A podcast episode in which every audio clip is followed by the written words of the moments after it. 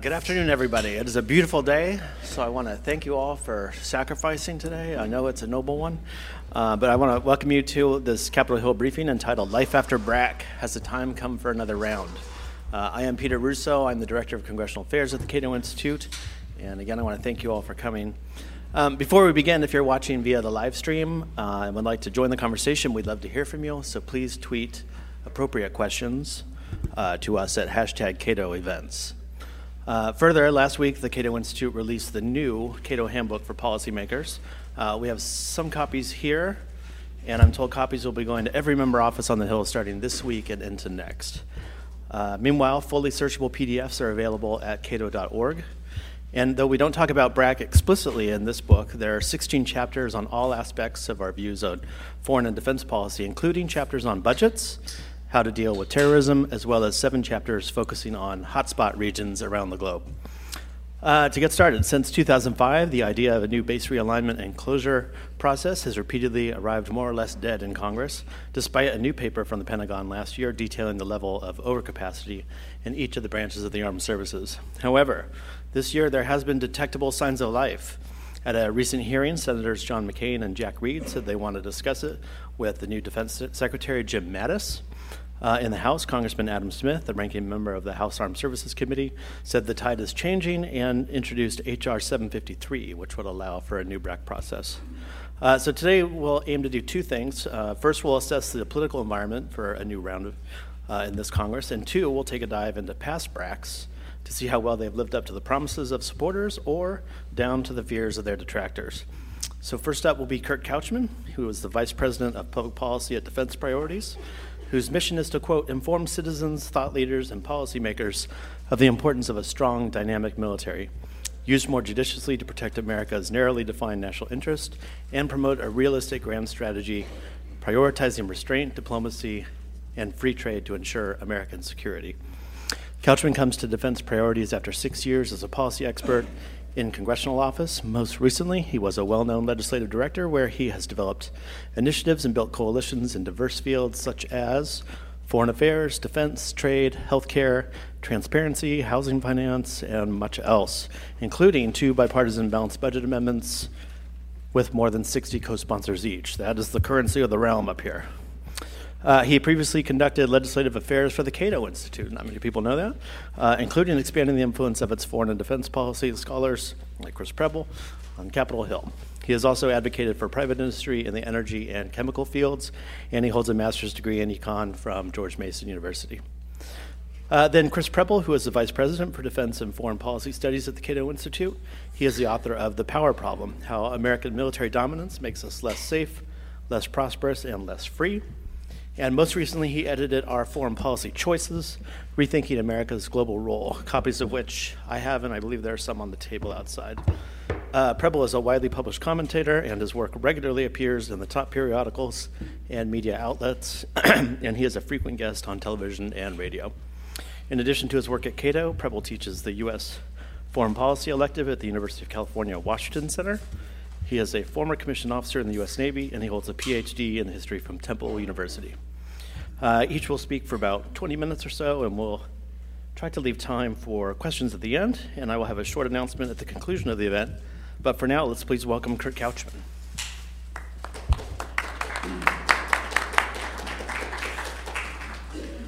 Thank you all for being here, and uh, thank you to Cato and Chris and Peter for having me today. Uh, I am at Defense Priorities. Just a little bit more about that organization. It's a new conservative foreign policy and defense think tank. Uh, if you could sum up our mission in one phrase, it would be that we're trying to create a lean, mean fighting machine that uh, only goes out uh, to serve America's core national interests primarily. Um, so, life after BRAC, has the time come for another round? Yeah, I mean, absolutely.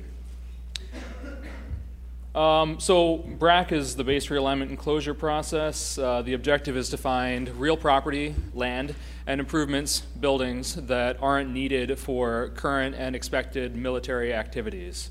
Uh, it only covers domestic bases.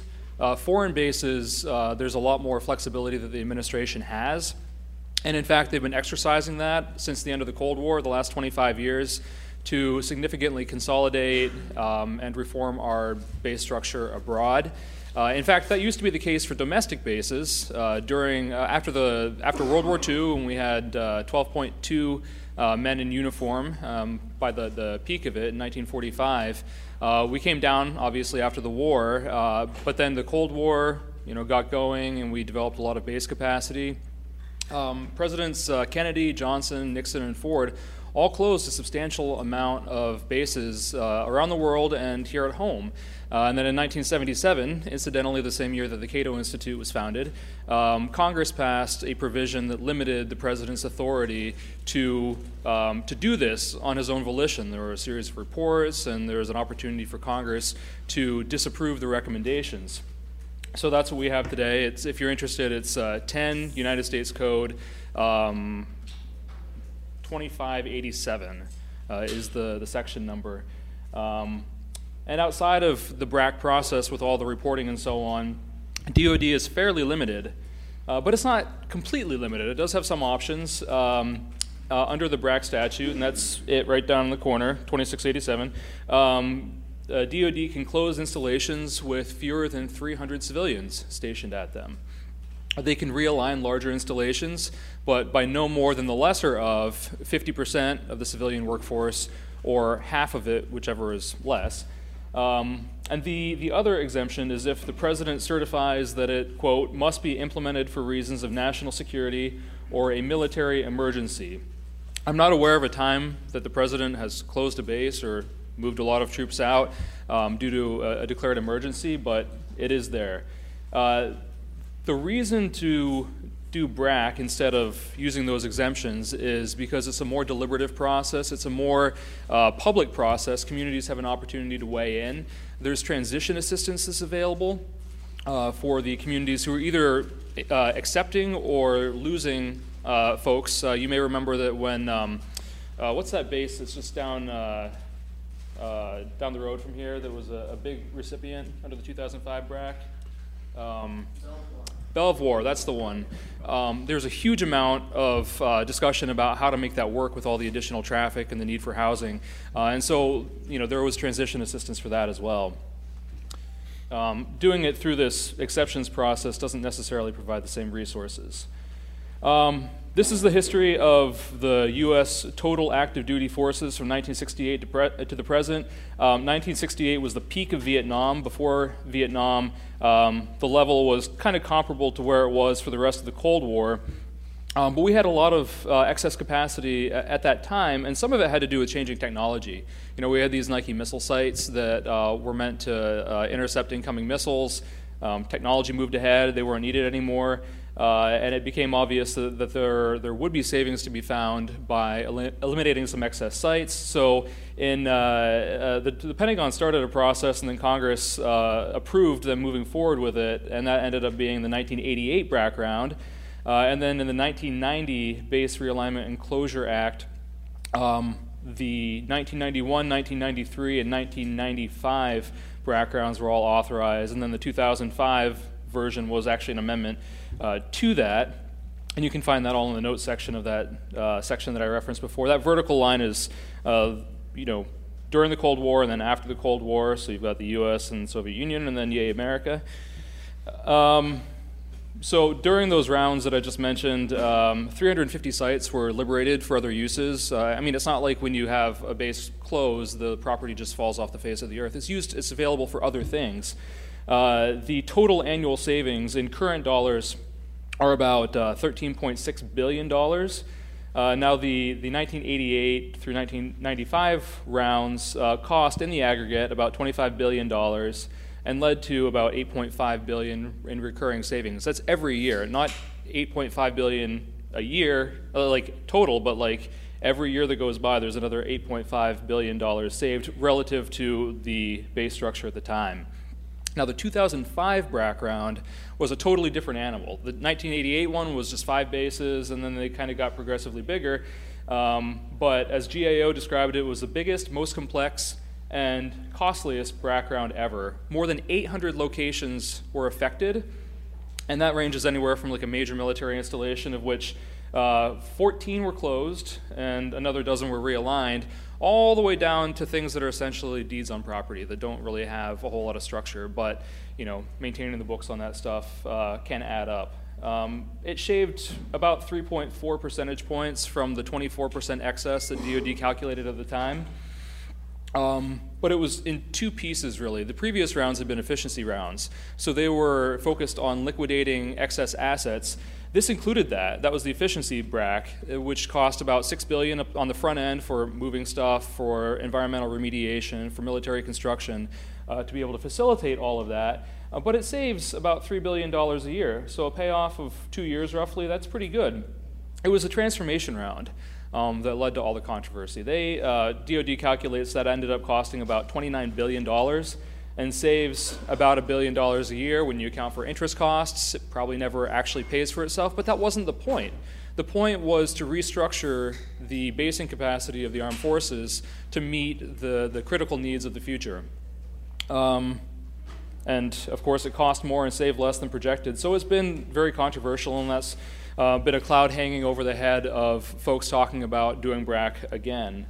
Uh, this is the map of the entire United States. Um, the red uh, are uh, bases that were closed outright. Uh, the uh, the blue are bases that lost capabilities and personnel through realignments, and the green are the winners. To zoom in to my home state of Pennsylvania and Chris's home state of Maine, um, you can get a better sense of what happened. It was a major, major round. Um, and there are still lingering feelings about that. My wife's aunt, uh, I was talking to her about um, the local congressman, is a guy named Tim Murphy, and he really went to bat for the. Uh, uh, the it was some uh, airport uh, in Allegheny County. It's now the Allegheny County Community uh, Airport, but people still remember that a decade later. Um, so, let's talk about the process. So, first of all, Congress calls for the BRAC. It's not strictly required by the underlying statute, but um, DoD is not going to put the investment into doing all of that. It actually does cost some money to set up a commission and go around the country and so on. Uh, determining uh, what should happen. So they want to get buy in from Congress before starting the process. Um, and then once Congress has asked for one, uh, the president nominates an independent commission uh, composed of people that are recommended or, or at least um, recommended in consultation with uh, the House uh, Speaker, the House Minority Leader, the Senate Majority Leader, and the Senate Minority Leader. Uh, and then this, uh, this commission receives a report or, or proposal from the Secretary of Defense.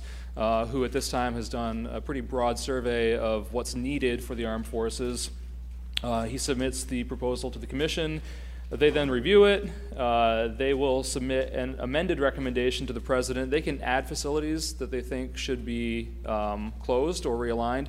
They can remove facilities or decrease the scope and scale of them. Uh, when it comes to the president, however, uh, the president has really three choices. He can approve the reports, uh, the, the, the commission's report he can disapprove it in whole or he can disapprove it in part. The president cannot add sites. Um, he can only remove from the recommendations. Uh, if it is disapproved by the president, it goes back to the commission.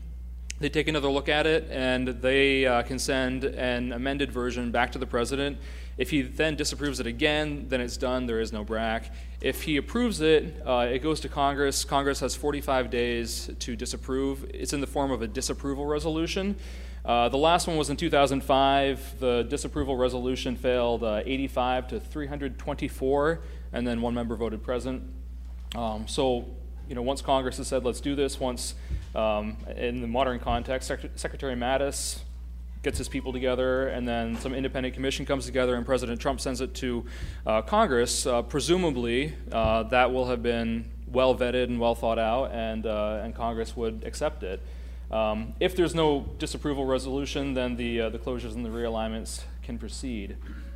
Um, the 2005 Commission said that we should be doing this regularly, um, that our strategy has changed roughly every 15 years over the last 100 years, and you can see how we've somewhat transitioned from an era of counterinsurgency to advise and, uh, advise and, and train and ISR and that kind of thing.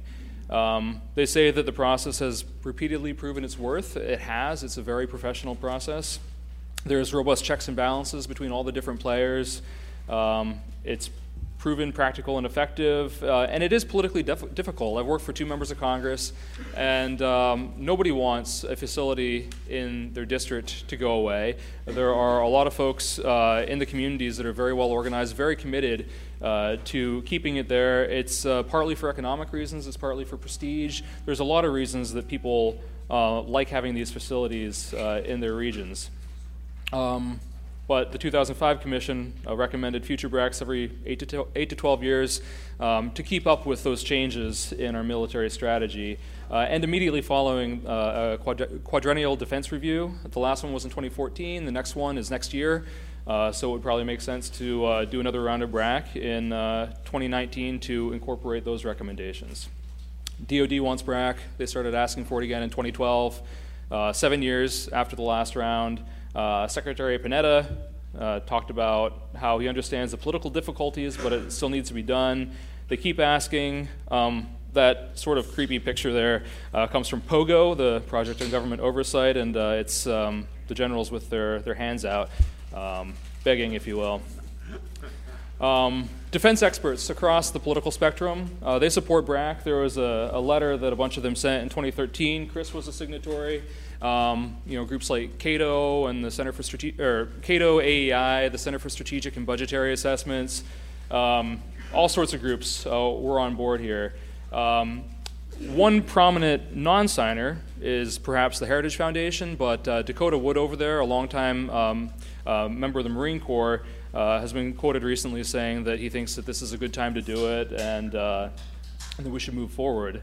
Um, in terms of how much extra capacity we have now, uh, DoD released an infrastructure capacity about 11 months ago. They estimated the average excess is about 22%, uh, but that's not even across all of the departments. It's really in the Army and the Air Force that there's 33 or 32% excess.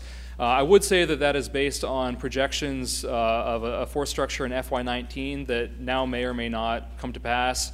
Um, the, the baseline you know, was coming from uh, an expectation that things would continue more or less on the path that President Obama was setting forward, and President Trump has different ideas. So uh, we'll probably need to get some clarity on that first. Um, but they do think that um, even if there were a significant change, there would still be plenty of excess um, that uh, that would be worth looking at. Uh, they say one round would, would probably cost about uh, or save about two billion dollars a year, with an initial cost of about seven billion. So return on investment in about three or four years uh, to free up money for other things. Um, now, in terms of the political prospects, um, you know, on the Hill, Congressman Adam Smith uh, seems to have been the leader on this for a number of years. Um, and this isn't the full um, explanation of everything he's been involved with, but he did offer an amendment in HASC in 2013. It failed. Um, there were Republican and Democrats uh, both voting for it and voting against it. Um, he offered an amendment to the NDAA on the floor. It wasn't made in order by the House Rules Committee. Uh, just a few weeks ago, he introduced a new proposal that uh, uh attempted to incorporate some of the recommendations from the 2005 BRAC Commission report. And, uh, you know, I read through it uh, as a, a, free market guy. I wish that the, the, the, process for divesting federal property were more consistent with federalism, you could say. I mean, right now there's this long laundry list of all the folks that need to need to get a bite at the apple before um, it can be disposed of. Um, the word homeless appears 44 times in the Adam Smith bill. That's uh, you know because of the McKinney-Vento uh, Homeless Assistance Act or something like that. Um, but you know that process could be cleaned up, and my understanding is that some folks in the Oversight and Government Reform Committee are taking a look at that. Um, Congressman Ratcliffe from uh, Eastern Texas uh, had an amendment to bar a BRAC round. It passed voice. Uh, he has a facility that, uh, actually, there's a facility right across the border in Arkansas uh, that he seems to be concerned about. Congressman Beto O'Rourke from the other side of Texas uh, had an amendment to actually strip a provision blocking DoD from doing anything with respect to BRAC. Um, but you know, now we have a new president. Um, Senator McCain has talked about how it's actually cowardice to, for members of Congress to um, you know, not engage in conversations about moving forward with BRAC. Uh, I wouldn't use that language, but he does, so good for him. Um, but the new president, I think, is the main, main reason for optimism. Uh, there was a lot of distrust for President Obama. Uh, there was a lot of concern about uh, his relationship and commitment to a strong national defense. Um, whether or not that was justified, there was a lot of concern there. There isn't that level of concern with President Trump. There may be other concerns, um, but uh, you know, Secretary Mattis in the driver's seat of this whole process. I think people uh, can be assured that he is going to put the readiness and capabilities of the armed forces above anything else. Um, now, in terms of how it moves to the House and the Senate, I mean, the House tends to be more resistant to doing this. It's probably true given McCain's statements about working with uh, Ranking Member Reed uh, and historical practice that it would be moving through the Senate. Um, my understanding is that the uh, neither the House nor the Senate NDA has ever carried BRAC, that it's been airdropped in conference. Um, but uh, you know, for the, the sake of regular order and a good process, hopefully it'll be included in at least one of those base bills. Um, Another possibility uh, is narrowing the scope of BRAC a little bit. Uh, this is really a political consideration. Uh, DoD probably wouldn't be crazy about it, but given that the excess is concentrated in the Army and the Air Force, and that their vice chiefs have recently asked the House Armed Services Committee if they could please have BRAC, um, maybe that's the way to focus. Uh, you know, the Navy and the Marine Corps and the Defense Logistic Agency there's not that much excess, and depending on what force structure looks like, there may not be any excess, or it might be so small that it's not even worth putting that um, on the uh, on the table politically. Um, you know, doing so by excluding the, the, Navy and the Marine Corps and DLA, you actually remove a lot of facilities from the heartburn that members have to deal with, and, and that may help it along. But again, if we could do a defense-wide version, that's probably the optimal one. So that's all I have, and at this point, I will turn it over to Chris.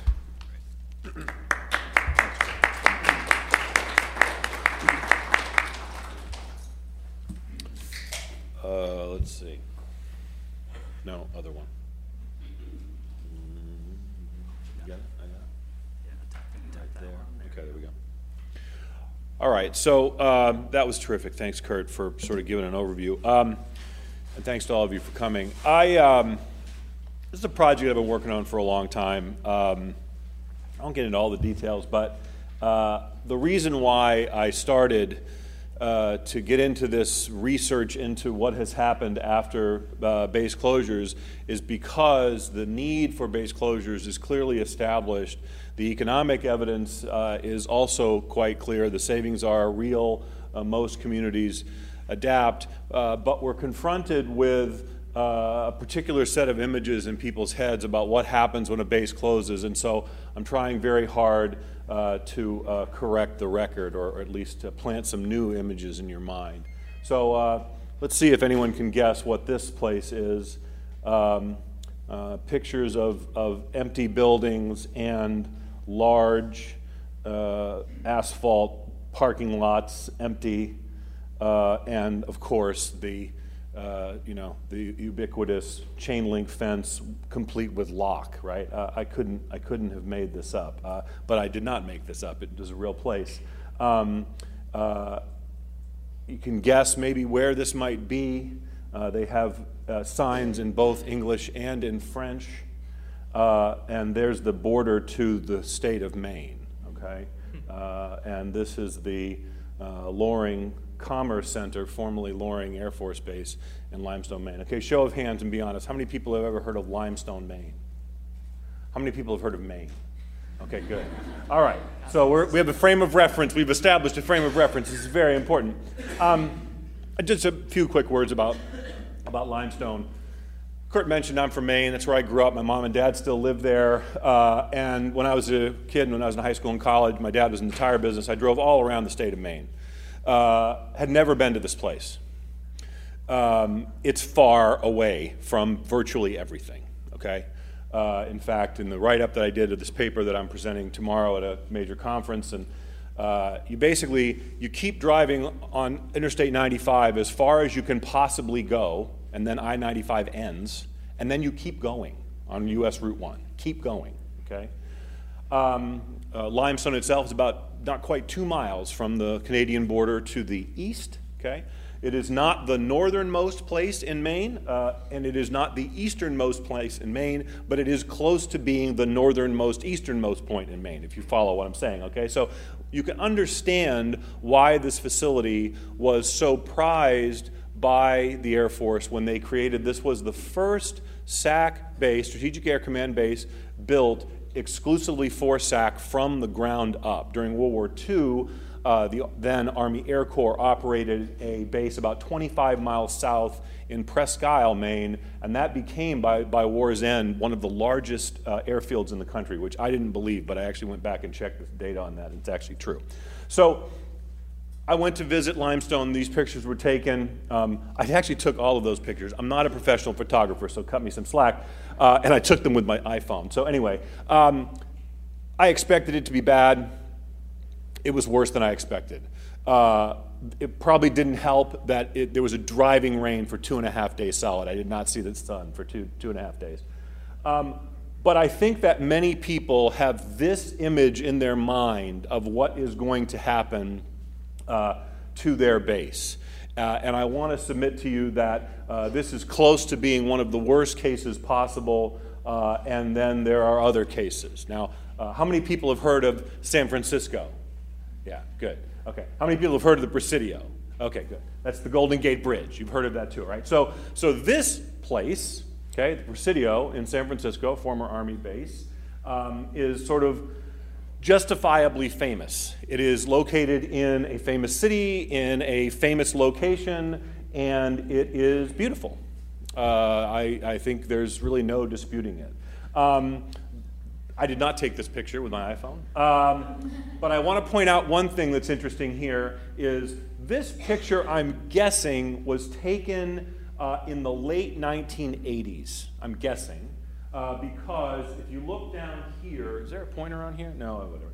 Um, if you look down here, this is something called Letterman Hospital, which was actually the largest military hospital in the United States uh, in World War II, uh, and one of the first military facilities ever constructed. Uh, the early stages of it were built uh, to deal with wounded coming back from the Spanish American War. So that picture was taken, like I say, sometime in the late 1980s. And now, if you look carefully, uh, Letterman Hospital is gone, and it is replaced by this uh, campus uh, called the uh, Letterman Digital Arts Center. Now, I did take these pictures. I'm actually quite proud of them. Luckily, it was a beautiful sunny day in San Francisco. Uh, these were taken back in August of 2015. And uh, if you look carefully, this is a completely planned out facility, uh, sort of a series of buildings in this L shape. Um, if you also notice some of the other landmarks from San Francisco, uh, this is the, uh, down there in the, in the, corner, that's the um, Palace of Fine Arts, one of the famous sites in San Francisco. And if you look carefully in certain parts of where you are on the Letterman Digital Arts Center, you can actually see that rising in the background. It's, it's really an amazing place. Um, Anyone ever heard of this thing? Okay, probably not. Uh, it turns out there's a famous tenant at the Letterman Digital Arts Center. Uh, you may not be able to see that picture very well, uh, but if you zoom in, that's Yoda, and this is the home of Lucasfilm, uh, Industrial Light and Magic. George Lucas uh, constructed this campus uh, at the Presidio when they tore down the Letterman Hospital. Now, um, it's interesting because the Presidio is handled by an organization known as the Presidio Trust. It was stood up as a special uh, by special legislation. They had a special set of uh, conditions and criteria governing how they worked. But the, the key criteria, as far as I'm concerned, is that they uh, received money from the federal government for a period of 15 years, and the legislation stipulated that it would not be for more than 15 years. And sure enough, uh, in 2013 was the last year they received money from the federal government, and the Presidio Trust is now bringing in more money than they spend to maintain this facility. It's pretty complicated because the facility reverted to the National Park Service uh, through a series of uh, legislation uh, governing the, the Golden Gate Recreational Center, which is the, an area, this whole series of parkland. And the National Park Service immediately realized there is no way they could afford to maintain this property. The property itself is tiny by National Park Service standards, uh, but the cost to maintain the structures were considered just completely out of out of their uh, area. And so they stood up this Presidio Trust as an independent agency uh, empowered by legislation. You go elsewhere on the Presidio, uh, this is the famous main post. You're looking out into the bay. Um, uh, most of those buildings have been repaired or are being renovated. Um, and then there's housing. You might have heard that housing in San Francisco is fairly expensive. Um, uh, not all of the housing is quite as fancy as uh, that's the landmark. This is another former hos- uh, hospital, basically on the other corner of the base, the Public Health Services Hospital. Uh, trust me when I tell you, uh, I've seen pictures of what that looked like before they renovated it, and uh, it's not surprising that to this day there are rumors that the thing is haunted because the thing that it, it is now replaced was truly a haunting structure. This big monstrosity, huge uh, basically left empty for uh, about 15, 20 years.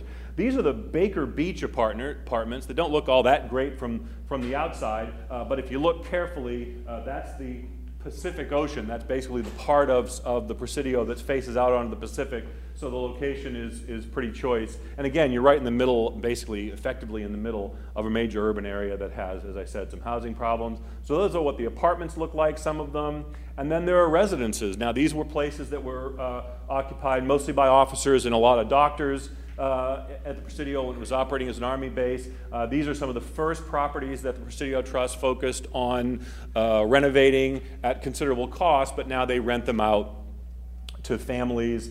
And uh, last time I checked, uh, residential rent accounts for about 41% of the Presidio's uh, uh, revenue. So this is a considerable share. And that's actually down slightly from a few years ago because since Lucasfilms got in there, they're now starting to generate a bit more uh, revenue from commercial rents. Okay, so that's what's been done at the Presidio. Um, so, to pause for a minute. You've heard of San Francisco, you've heard of Maine. Uh, let me submit to you that these are the two extremes, okay? Um, uh, I've, like I said, I've studied both of these cases by now pretty carefully. Uh, I know one of them uh, sort of, everyone in Maine, even people like me who grew up in southern Maine, uh, we sort of knew the story of Loring. It was sort of a legend uh, of sorts. And, uh, and we also knew about Presidio. I many times visited there. My sister used to live in San Francisco. I know this property. So I had, I had a pretty good sense of what these two properties were. And let me submit to you that these are the polar opposites, okay? Um, it, is, uh, it is understandable why the Maine congressional delegation uh, created the legislation that BRAC undid, that is to say, legislation that prevented the military from closing any bases uh, for about 10 years, from about 1977 to 19. 19- uh, uh, 88, uh, because they were right. Right when the base closed, Limestone was in trouble, and nearby towns, Caribou and Presque Isle as well, because the surrounding community around Limestone was also in trouble. Aroostook County has been going on through this long, slow downward trajectory uh, going back many decades. In fact, if you look at population in the, in the entire county of Aroostook County, that population was declining since the 1940s, and you had this tiny little blip in limestone that went up for about 30 years. Okay, so basically, limestone is back where it would have been had the base never been created in the first place. Okay? But that's the worst case scenario. Now, on the flip side, the Presidio is the best case. And am I going to tell you that every single base is going to look like the Presidio? No. In fact, I'm going to tell you that no base is going to look like the Presidio. It would have been almost impossible for that property not to have been a success. By some calculation, this was the most valuable piece of property on the planet okay, at the time when it was converted to the city of San Francisco land value is the, uh, represents the largest share of the value of a home in San Francisco than in any other urban area. Okay? So those are the two extremes. Let me tell you about two other cases that you might not have heard about in Maine. Um, one is the Brunswick Naval Air Station. Now, the interesting thing about Brunswick is uh, it was closed in the fifth BRAC round. This is sort of like the bastard stepchild of the BRAC rounds, which, which Kurt told you quite a bit about. Okay, the idea was the, the, the fifth BRAC round was such a hodgepodge of realignment and so little actual closure, closure. The costs were very, very high, and the revenue gained were very, very low. Um, but I visited Brunswick. In fact, I visited Brunswick many times. I actually visited there many years ago as a midshipman in the Navy ROTC, flying those things P3s. They actually didn't let me fly them, but I flew in them. Uh, okay, uh, and uh, that's the what's left of the P3s. That's static display. Before that, they flew other planes. And when I visited Brunswick uh, uh, to take these pictures, I went downtown. Brunswick is home to Bowdoin College, so you know they, it's sort of a college town. And I interviewed uh, this young woman who's working in a t-shirt shop uh, kind of tourist tourist shop right in downtown. And I said, you know, what's going on in town? She's like, oh, you know, this is great. It's summer and the tourists are in town. Uh, Brunswick is right on the coast. And uh, obviously in the wintertime, it's a college town. And I asked her, I said, what about the, what about the base? Don't you guys have a base here? It's, oh, yeah. It's kind of ghosty. Ghosty. And, and I saw what she meant when I went there. You, it is acres and acres and acres of asphalt and concrete, right? This is tarmac and uh, airstrips for the P3s and P2s before them. And at any one time, you can go to these bases and I can take pictures like that of grass growing up through concrete. Uh, but if you just focus on that and you miss what else is happening at Brunswick, it's a lot. Uh, Healthcare makes uh, specialty bandages. They were one of the very first tenants there. The, the residences were one of the first things that were sold off. Uh, so I said uh, Bra- uh, Brunswick was in the 2005 BRAC round. The last plane flew out in 2009, and the base was handed over to the Midcoast Regional Redevelopment Authority, MRRA, which is now responsible for managing Brunswick Landing in 2011. And in less than five years, the MRRA uh, is way ahead of their projections in terms of employment and uh, uh, business activity at the former Brunswick base. So, in a very short amount of time, uh, things have gone very well. Now, you might argue that Brunswick had a lot going for it. It was in a reasonably good location on the coast. It had uh, this uh, kind of well-educated, uh, you know, college professors and the like, uh, whatnot. It's a college town, and it's not too far, about eh, 45 minutes, not quite, from the main town in Portland, main city in, in, in Maine. Um, but here's another case that I suspect most of you have never heard of. Um, Bangor, Maine is the third largest city in the state of Maine. It's about two hours north of Portland on, 90, on Interstate 95.